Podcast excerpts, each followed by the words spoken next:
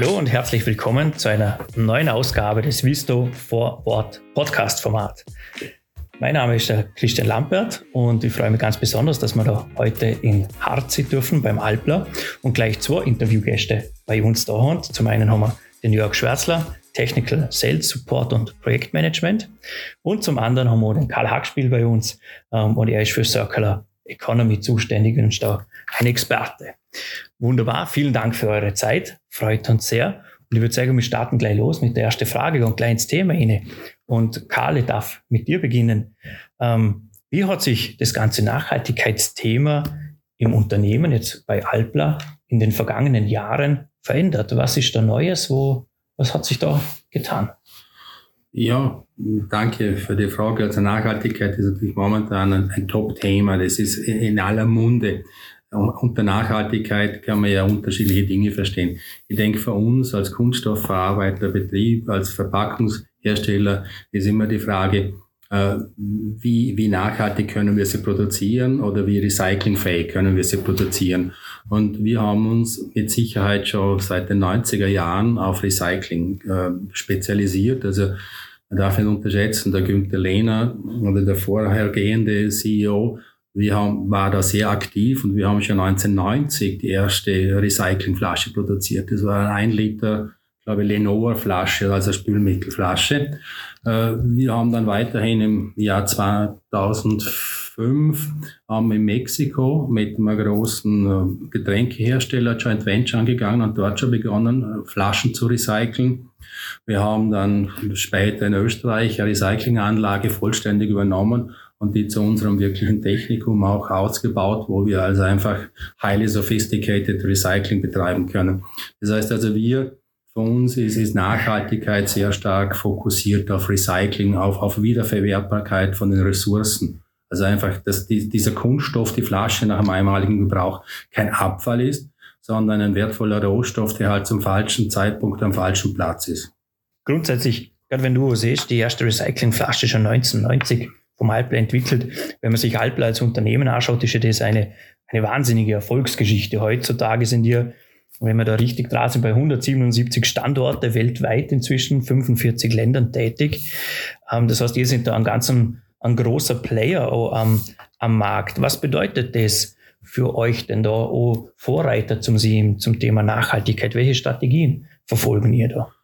Du hast recht, oder 177 Standorte, 45 Länder, das ist ja nicht nur eine wirtschaftliche Erfolgsgeschichte, das ist ja auch eine Herausforderung und eine Verantwortung, die man trägt. Also einerseits als Arbeitgeber in den Ländern und andererseits nichts Gutes, außer man tut es. Also wir als, als Arbeitgeber und als Unternehmer sind ja mal sehr stark herausgefordert, die Dinge, die man tun sollte, dass wir sie wirklich tun. Natürlich, wir sind kein Politiker, aber wir können in unserem Bereich wirklich beitragen und das ist, dass wir auch in den Ländern, wo wir aktiv sind, Initiativen starten, um hier Bewusstsein zu bilden einerseits und das Recycling-Gedanke weiterzutragen. Also in Mexiko ist nach wie vor wieder Mexiko, sind wir ähm, erfolgreich am Aufbau von eigenen Sammellogistik, also mit der örtlichen Bevölkerung. Das muss man auch immer dazu sagen. Man kann eine Strategie nicht einfach auf ein anderes Land umlegen. Also da muss man immer sehr vorsichtig sein mit den sozialen Gegebenheiten, mit den Hierarchiegegebenheiten und Ähnlichem. Aber wir tun es oder wir sind jetzt ja mit unserem letzten Werk in Thailand, das ist auch ein großes Joint Venture. Das kann natürlich auch dort dann als, als Trigger sein, dass das Recycling, dass das Verständnis wächst, dass man aus den alten Flaschen, die jetzt irgendwo liegen, wieder neue machen kann. Und ich glaube, das ist einfach unser Beitrag, den wir leisten können, dass hier diese Verschwendung von wertvollen Rohstoffen einfach minimiert wird. Und natürlich, Littering ist ein Thema, das ja momentan leider die sachliche Diskussion etwas überdeckt, weil das ist visuell, das ist in jedermanns Munde, in jeder Frau Munde, in jedem Podcast, es ist überall präsent, aber es verdeckt ein bisschen die, die sachliche Diskussion dahinter oder darunter. Das ist momentan auch ein Problem, das wir haben, wenn es um Nachhaltigkeit geht und, und, und um die Rolle einer, eines Verpackungsherstellers im Kunststoffbereich. Das ist vielleicht spannend, dass du das auch ansprichst, gerade die, die Rolle im Kunststoffbereich auch als Hersteller. Ähm, die Kunststoffverpackung, du hast jetzt Littering angesprochen, haben ja eher jetzt nicht den allerbesten Ruf. Gerade Glas wird da beispielsweise im Gegensatz dazu relativ urkläglich gehypt. Wie schaut denn da die Realität so aus eurer Einschätzung? Ist das tatsächlich so eine Diskrepanz ähm, oder, oder wie muss man das bewerten? Bewerten. Äh, bewerten möchte ich eigentlich gar nicht, sondern ich glaube, dass, dass die Verpackungsmaterialien, die wir haben, also die klassischen Aluminium, Glas, äh, Papier und Kunststoff, äh, ihre Rolle haben in der Verpackungswelt. Ja, es ist immer die Frage, wofür sie bestens geeignet sind und dort sollten sie eingesetzt werden. Also da beginnt nach meinem Dafürhalten sicher eine gewisse Akzeptanz auch des anderen. Also für uns ist es auf jeden Fall so. Was wir nur, nur unbedingt einfordern, ist hier eine faktenbasierte Diskussion. Also die Diskussion einfach nur, weil jetzt irgendwie Kunststoffbashing in ist, zu sagen, Kunststoff ist schlecht, ist mit Sicherheit kein, kein für uns nicht akzeptierbare Vorgehensweise, sondern Kunststoff hat in vielen, vielen Bereichen riesige Vorteile und, und die muss man und kann man nutzen. Und deshalb wünschen wir uns, dass wenn man über Verpackungsmaterialien redet, also egal welcher Vergleich mit wem gefasst oder gemacht wird, dass man hier wirklich auf Environmental Product Footprint, auf LCAs, auf, auf welche auch immer, aber faktenbasierte Vergleiche geht und dann entscheidet, welche Verpackung wofür die best geeignet ist. Und ich bin felsenfest überzeugt, dass Kunststoff dort besser abschneidet, als es momentan in dieser Bashing-Phase tut. Du hast ja. ja, momentan halt auch mit der bisschen Wirtschaftskrise und Energiekrise muss man halt auch dazu sagen, dass das, das Glas natürlich viel mehr Energie benötigt in der Herstellung wie, wie Kunststoff. Wenn Glas zum Beispiel 1300 Grad benötigt, um das Ganze herzustellen, sind wir bei ungefähr 280 mit 300 Grad. Das heißt, der Energieeinsatz selber beim, beim Kunststoff ist schon viel geringer wie beim Glas. Und dann gibt's auch nicht den Glasbruch, wo wir dann sicher vielleicht später noch kurz Aussprache werden. Also da gibt's eigentlich schon viele Vorteile von einem PT gegenüber dem Glas und vor allem auch, wenn wir das Gewicht anschauen, das kommen wir auch später vielleicht noch dazu, wenn man sagt, was hat eine PT-Verpackung aus Kunststoff für Gewicht im Vergleich zu einem Glas.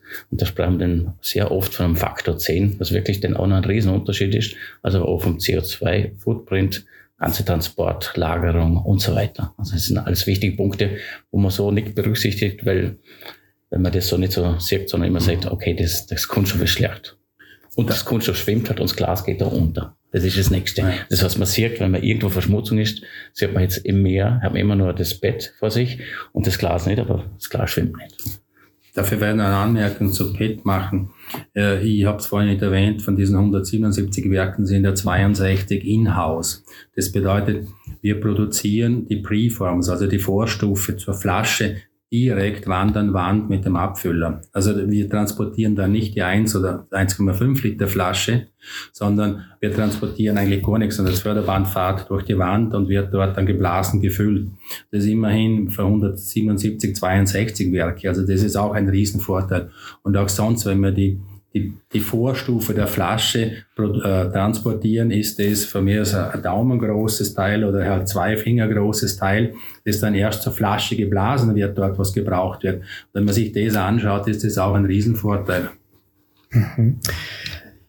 Jörg, du hast jetzt vorher schon, schon die, die PET-Flaschen angesprochen. Ihr habt da ganz ein, ein spannendes Produkt gemeinsam mit Fösslauer gemacht, nämlich eine PET-Mehrweg-Getränkeflasche auf den Markt gebracht. Ähm, was ist das, was ist das genau? Was ist, was ist da der Clou dahinter? Also Mehrwegflasche als Bett ist so gedacht, dass sie zumindest 15 Mal wieder befüllt werden kann. Also 12 Mal muss sie, aber von technischer Seite haben wir, dass man Sicherheit auf 15 Mal. Wir haben Waschversuche gemacht, die Flasche haltet sogar bis zu 25 Mal. Und das, das, äh, die technische Herausforderung bei der Bett-Mehrwegflasche ist das, dass sie einfach mit rund 60 Grad gewaschen wird. Und wenn man eine normale Einwegflasche aus Bett mit 60 Grad wäscht, dann schrumpft die. Und dann passt zum Beispiel nachher das Füllvolumen nicht mehr, beziehungsweise wird die Flasche ordentlich verformt. Und die Herausforderung war jetzt, dass die Bettmehrwerkflasche den ganzen Waschzyklen, also 15 Mal wieder befüllen, äh, standhält und die Flasche trotzdem formstabil bleibt.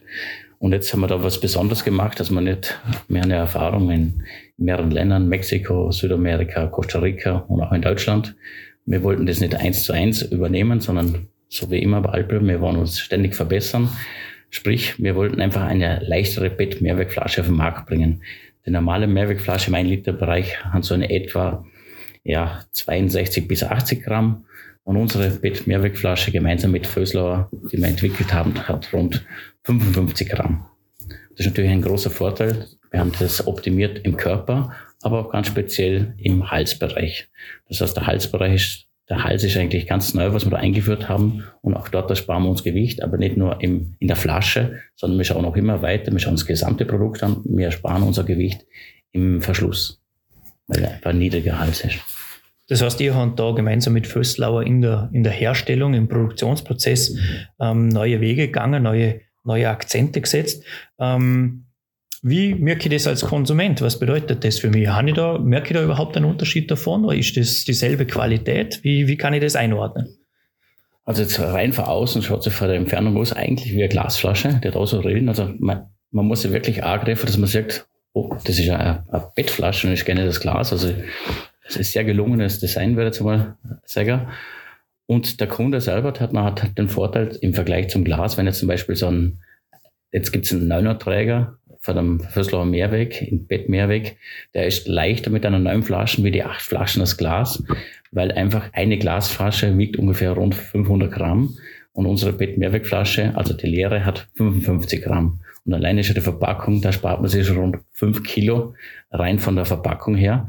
Und dann ist zusätzlich nur in dem Träger ist noch eine Flasche mehr drinnen, also neun im Vergleich zu acht und ist trotzdem leichter. Und auch vom Transport her kann man das auch höher schichten. Also das heißt, auch da wird der, der CO2-Fußabdruck verringert. Und natürlich durch die ganzen Einsparungen, durch das Wiederwaschen, also Wiederbefüllen, von einer zumindest zwölf beziehungsweise 15 Mal, ist es natürlich ein großer Vorteil von der äh, und eine Ressourcenschonung. Das heißt also sowohl aus Produzentensicht aus energiesparend, materialsparend, äh, ist ein großes Nachhaltigkeitsthema, aber auch als Konsument habe ich viel davon. Ähm, dass das eine ganz gelungene Zusammenarbeit äh, ist mit Fösslau wieder und zeigt sich auch darin, dass ihr mit diesem Produkt äh, für den Staatspreis Smart Packaging nominiert worden sind. Was bedeutet das für euch als Unternehmen, zum bei solchen Innovationspreisen ähm, ja, da immer wieder mit dabei zu sein? Also die Bett-Mehrwegflasche Föslau wurde von unserem Partner eingereicht und wir sind wirklich sehr stolz darauf, dass wir Teil für das ganze Projekt sind, weil es bringt ja nichts, wenn man eine Flasche entwickelt und einen Partner hat, wo die Hand abfüllt und wo darauf hinweist, wir möchten eine leichtere Flasche, wir möchten das Design realisieren. Was habt ihr für Vorschläge? Da kommt der Kunde mit den Wünschen auf uns zu und wir versuchen dann den Wünschen gerecht zu werden und dann noch zusätzlich was draufzugeben, sprich uns zu verbessern, das Gewicht leichter, höherer Recyclinganteil, was auch immer möglich ist. Das macht uns als Alpler natürlich den Stolz, dass wir das von Anfang an entwickeln können, von Kickoff und nicht irgendwas kopieren, sondern es war wirklich eine komplette Neuentwicklung. Und wenn man dann dafür den Staatspreis für, für Packaging äh, eingereicht wird und mit nominiert ist, ist es natürlich sehr toll für die Alpler selber und für mich als Projektleiter, der da zuständig war mit den Kollegen äh, aus Steinerbrückel, mit dem, speziell mit dem Sebastian Rosenberger. Also das ist wirklich ganz was Tolles, wenn man denn da und das ganz stolz macht man zum Beispiel in einem Supermarkt und dann sieht man zum ersten Mal das eigene Produkt, wo man für die Pilotphase entwickelt hat von null und dann kommt man ins Regal und sieht da glänzend die eigene Flasche, wo man entwickelt hat. Das, das, also das macht einen schon stolz. Das kann ich mir vorstellen, äh, dass das auch einen stolz macht, wenn man das dann selber im Lader sieht und in Hände heben kann. Darf ich noch kurz anmerken? Bitte. Ich glaube, es hat schon einen, einen anderen Aspekt. Äh, solche Preise haben ja eine gewisse Öffentlichkeitswirksamkeit und das ist wichtig. Das ist wichtig, dass die Öffentlichkeit erfahrt, dass hier Innovation geschieht, dass es hier Dinge gibt, die einer objektiven Beurteilung standhalten und deshalb doch prämiert werden. Also einfach nicht nur um, um den Lorbeerkranz auf dem Kopf zu haben, sondern die Öffentlichkeit zu informieren, mehr Bewusstsein zu schaffen. Ich glaube, das ist ein ganz wichtiger Aspekt von solchen Preisen auch. Wenn wir da gerade bei Bewusstsein sind, bei Bewusstsein schaffen, Karl, vielleicht nochmal eine Frage an mhm. die. Ähm, welche Möglichkeiten hat denn da aus deiner Sicht die Kunststoffverpackungsindustrie in Zukunft? Wir haben da mitgekriegt, bei euch sind da vor allem die sogenannten 4Rs ein großes Thema. Was steckt da dahinter? Ja, 4Rs ist so, nennen wir es mal eine Leitlinie für unsere Akzeptanz. Also das einerseits ist wirklich, dass wir sagen, es ist immer, ist immer die, die richtige Reihenfolge äh, dass, dass man zuerst einmal ich habe vorhin von Resync gesprochen, das ist einmal Überlegung. Das lassen wir aus, dann geht's Reduce, das ist was wir vorhin angesprochen haben, Lightweighting, das war also einfach den Materialverbrauch massiv reduzieren bis zur Grenze. Also irgendwann ist der Schutz des, des Füllgutes gegeben und der muss gewährleistet sein. Das ist die erste Herausforderung und die erste Aufgabe einer Verpackung. Da kommen wir nicht umhin. Also da geht es einfach Materialeinsatz. Bei Reuse, das ist das, was der Jörg vorhin angesprochen hat, ist einfach Mehrweg. Und, und, und Mehrweg ist einfach Reduktion von Materialverbrauch, Reduktion von Transportwegen, Reduktion von ich, generell einfach allem, was wir äh, wollen. Dann ist eines, das heißt Recycling. Da muss ich jetzt aufpassen, dass ich nicht ausschweifen werde. Das ist so mein Thema. Aber Sie, ich habe es vorhin angesprochen, äh, da sind wir einfach sehr stark und mittlerweile gehören wir sicher weltweit zu den großen Recyclern. Also wir sind bei 270.000 Tonnen Rezyklat, also Fertigprodukt, größtenteils sogar Food Grade. Also Food Grade, das darf in direkten Kontakt mit Lebensmitteln kommen. Das ist schon eine Nummer und bis 2030 wollen wir das vergrößern auf 700.000. Also die Herausforderung ist wirklich groß und da ist es ganz klar, unser neuer Chef, der Philipp, hat ein ganz klares Commitment, da wird auch Geld investiert. Also nennen wir es mal eine Viertelmilliarde Euro wahrscheinlich. Das sind schon Dimensionen, wo was bewegen kann und bewegt. Über das Recycling selber, ich glaube, das ist jetzt nicht der Platz, aber da sind wir wirklich auch technologisch im mechanischen Recycling sicher, upfront, mit Sicherheit. Replace ist das vierte, das habe ich kurz angesprochen, das ist eben die Überlegung, gibt es andere Verpackungsmaterialien oder müssen wir Verpackung vielleicht neu denken? Und deshalb sind wir dort bei diesen sogenannten Biobased, also Rohstoffe aus der Natur, aus denen Kunststoff hergestellt werden kann. Da gibt es mehrere. Äh, dass wir dort ein Joint Venture mit einem sehr innovativen äh, Startup gemacht haben, äh, dass wir dort mit offenen Augen und Ohren am Markt sind, also wirklich immer wieder hören, was passiert. Und das ist so das, was wir wollen. Wir haben ja auch die Kaffeekapsel, die ist mittlerweile, glaube ich, bekannt. Das ist auch dort, dass wir einfach Materialien verwenden, die aus der Natur kommen und dann auch, die sind sogar biodegradable, also die können auch in der Natur abgebaut werden. Also das sind schon Entwicklungen, wo wir mit dabei sind, weil es kann sich kein Unternehmen leisten, einfach so den Status quo zu konservieren, sondern wir sind ein innovatives, also wenn Sie sehen, wir sind weiter, weil wir vorausdenken oder Innovation, das ist einfach das, das Leitmotiv des Unternehmens und deshalb verwenden wir viel Manpower oder Frauenpower auch, um hier dabei zu sein. Vielleicht zum, zum Schluss ähm, und nochmal ein, ein, ein, Blick in die Zukunft. Du hast jetzt gerade angesprochen, Karl, dass ihr bis zu 250 Millionen oder in dieser Größenordnung investieren wollt in Richtung oder im Thema Recycling, alles, was dort dazugehört. Wohin geht sagen wir mal, mittel- bis langfristig äh, aus, aus deiner oder aus eurer Sicht, wohin geht da der Weg von der Verpackungsindustrie, von der Kunststoffverpackungsindustrie oder vielleicht auch speziell vom Alpler? Was ist da eure Einschätzung? Also ich würde mal sagen, Closed Loop ist, ist das Schlagwort, an dem wir wirklich sehr interessiert sind und für das wir es kämpfen. Das heißt, Verpackungen, die zurückkommen ins Recycling, sollten in der höchstmöglichen Stufe wieder zurückkommen. Also eine PET-Mineralwasserflasche sollte so lang wie möglich, und das kann sehr lange sein, wieder PET-Mineralwasserflasche werden. Äh, und das kann man in allen anderen Bereichen. Das kann man für, für Detergents, also für Waschmittelgeschichten, das kann man für Kosmetik. Da gibt's auch in, vor allem in Deutschland Projekte, wo eben, eben so Closed Loop für, für äh, Kosmetik angehen. Weil wir glauben, damit haben wir den größten Effekt, also wenn es möglichst hoch bleibt. Wir sind immer wieder, also wir, weiß ich nicht, ich zumindest, ziemlich erstaunt, wenn irgendjemand sagt, er ist ein Recycler und ist so gut für die Umwelt und nimmt dann das hochwertigste PET-Material und macht daraus irgendwelche Straps für Autoreifen.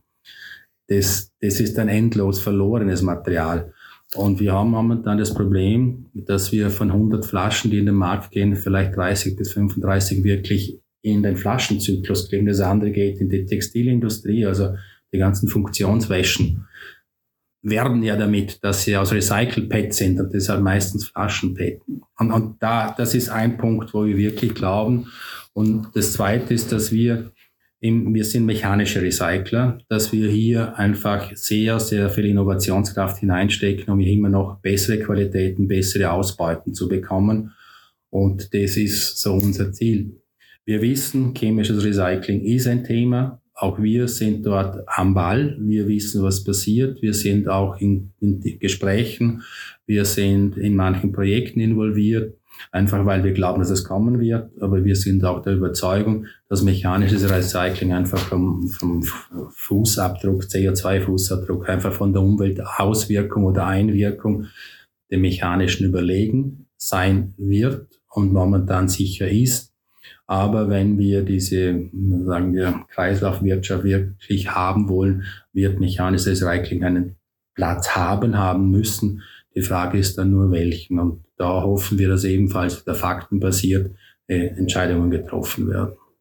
Das Für uns ist halt wichtig, dass das der Kunde sagt, dass die Flasche einfach einen Wert hat. Und das wird er spätestens äh, ab Jänner 2025, wenn die Einwegflaschen auch befandet werden. Das heißt, dann ist nicht mehr ein Wegwerfprodukt und ich schnell mal in die gelbe Tonne stopf, sondern da gibt's halt die 15, 25 Cent, was eingeführt wird. Und das ist für uns sehr wichtig, weil das erhöht natürlich im Gegenzug die Recyclingquote. Das heißt, wir als Recycler können nichts recyceln, wenn niemand die Flaschen ordentlich zurückbringt, sondern dann ist es, wie der Karl gesagt hat, ein Down-Recycling, wenn das zu verschmutzt ist und dann kann es auch nochmal in den Kreislauf zurückgeführt werden und dann können wir mit verschmutztem Material können wir keine Bettflasche herstellen, sondern dann gibt's halt irgendein minderwertiges Produkt und das wollen wir ja nicht. Wir wollen, dass das Material so lange wie möglich in dem oberen Bereich, sprich von Flasche zu Flasche wiederverwendet werden kann. Und das wird sicherlich besser, wenn das rein sortiert wird, beziehungsweise wenn natürlich generell die Rückgabequote höher wird. Und da, da sprechen wir jetzt eigentlich mal persönlich schon eher für das Flaschenpfand aus, weil sonst sind wir halt bei einer Quote von 75 Prozent und wir wollen doch jenseits von der 90 Prozent sind, wo wir schon gesagt haben, dass eigentlich gut funktioniert in Deutschland, wo sie ungefähr bei 93 Prozent sind und das ist natürlich auch das Ziel, dass wir in irgendeiner Richtung über 90 Prozent kommen und dann schaut es natürlich auch für unsere Cycler generell auch besser aus. Das heißt dann aber auch, vielleicht da zum, zum Abschluss die Frage, dass es dann auch erklärt die Position vom Alpler aus, aus wäre jetzt meine Interpretation ein bisschen verändert, dass es tatsächlich stärker in dieses Recycling, in die, in die Materialien wieder zurück in den Zyklus zu bringen eigentlich geht. Genau, also manche Kunden, die verlangen das schon, also es wird gesetzlich so festgeschrieben, dass bis 2030 einfach über alle Flaschen zum Beispiel 30 Prozent Recycling eingeführt werden. Das heißt, man braucht ja das Material, also und viele Kunden haben derzeit schon 50 Prozent, es gibt manche Kunden mit 100 Prozent und für alle 100 Prozent so viel Material wird es nicht geben, Recyclingmaterial, wenn man auch durch einen Recyclingprozess einen gewissen Verlust hat und ausschleusen muss man. Das ist ganz selbstverständlich. Das heißt, alle 100 funktioniert nicht. Aber wenn wir jetzt einmal sagen, alle haben die 30 Prozent, dann braucht es für dir alle genug Material und das erreicht man aber durch die Erhöhung von der Recyclingquote, also beziehungsweise von der Rückgabe. Und anders ist das Ganze jetzt nicht zum Erreichen, dass da jeder die 30 Prozent erfüllen kann. Ich glaube, der, der Jörg hat ganz was Wichtiges gesagt.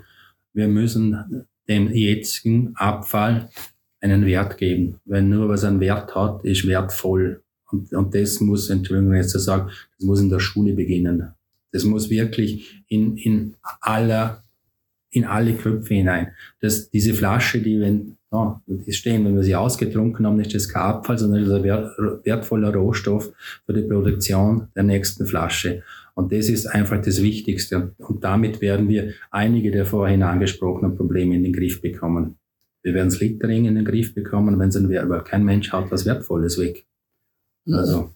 Und noch ein kleiner Punkt, es startet ganz am Anfang bei einem Projekt. Das heißt, wir machen das nicht nur in der Flasche mit dem Verschluss, sondern wir machen auch das Design vor Recycling. Das heißt, wir schauen von Anfang an, welcher Verschluss passt dazu vom Recycling? Auch das Label. Was ist das beste Label für das Recycling und die Flasche selber? Also man muss immer das Komplettsystem für, das Recycling anschauen, wenn die Flasche von mir aus 100% recyclingfähig ist, aber dann hat sie irgendeine opake Farbe, wo es keinen Strom gibt, zum, das Ganze zum Recyceln, bringt das Ganze auch nichts. Also es ist eher so eine Tendenz Richtung weniger Farben, Richtung Natur, also glasklar, bessere Recyclingfähigkeit und das ist auch was, was uns wichtig ist, dass wir von Anfang an schauen, wie kann man das Produkt nach am Ende von, von der Lebenszeit, wie kann man das recyceln? Und da ist das, die Betrachtung Design for Recycling wichtig. Haben wir bis jetzt fast ausgelassen, oder? Design for Recycling. Das ist für uns so dermaßen alltäglich und jeder überall präsent, dass man es jetzt gar nicht erwähnt hat.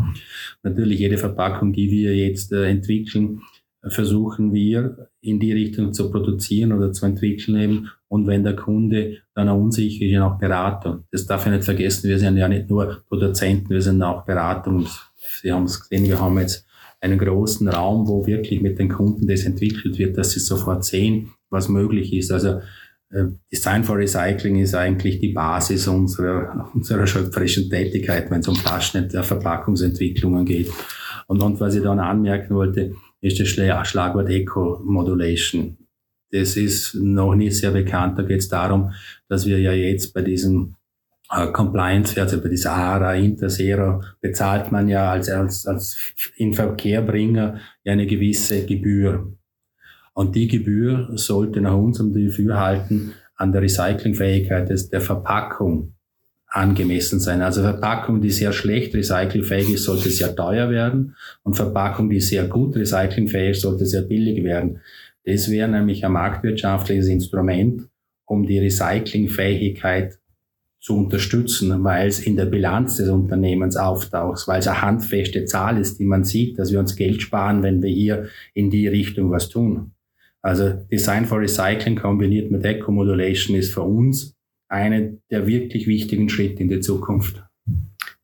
Sehr spannende Einblicke. Ich sage vielen Dank äh, an euch beide für die Zeit. Ich glaube, das war auch ganz ein spannendes oder richtiges Schlusswort, dass wir eben auch oder du hast vorher gesagt, Karl, dass man, dass das am Ende kein, kein Abfall ist, sondern dass das einen Wert hat, dass wir das zurück in den Kreislauf bringen müssen und das die Basis ist für die nächsten Produkte. Ich glaube, das ist ganz ein wichtiges, spannendes Schlusswort, äh, ein Resümee. Ich sage vielen Dank äh, für eure Zeit, für die, für die Einblicke in das, was Alpla macht und wünsche euch weiterhin viel Erfolg und wir sind gespannt, was da noch alles denn für tolle neue Produkte von euch auf dem Markt kommt. Ja, auch herzlichen Dank von uns für die Möglichkeit, hier die Dinge zu erzählen oder eben öffentlich zu machen. So darzustellen, wie sie sind. Vielen Dank von meiner Seite. Danke, Danke euch.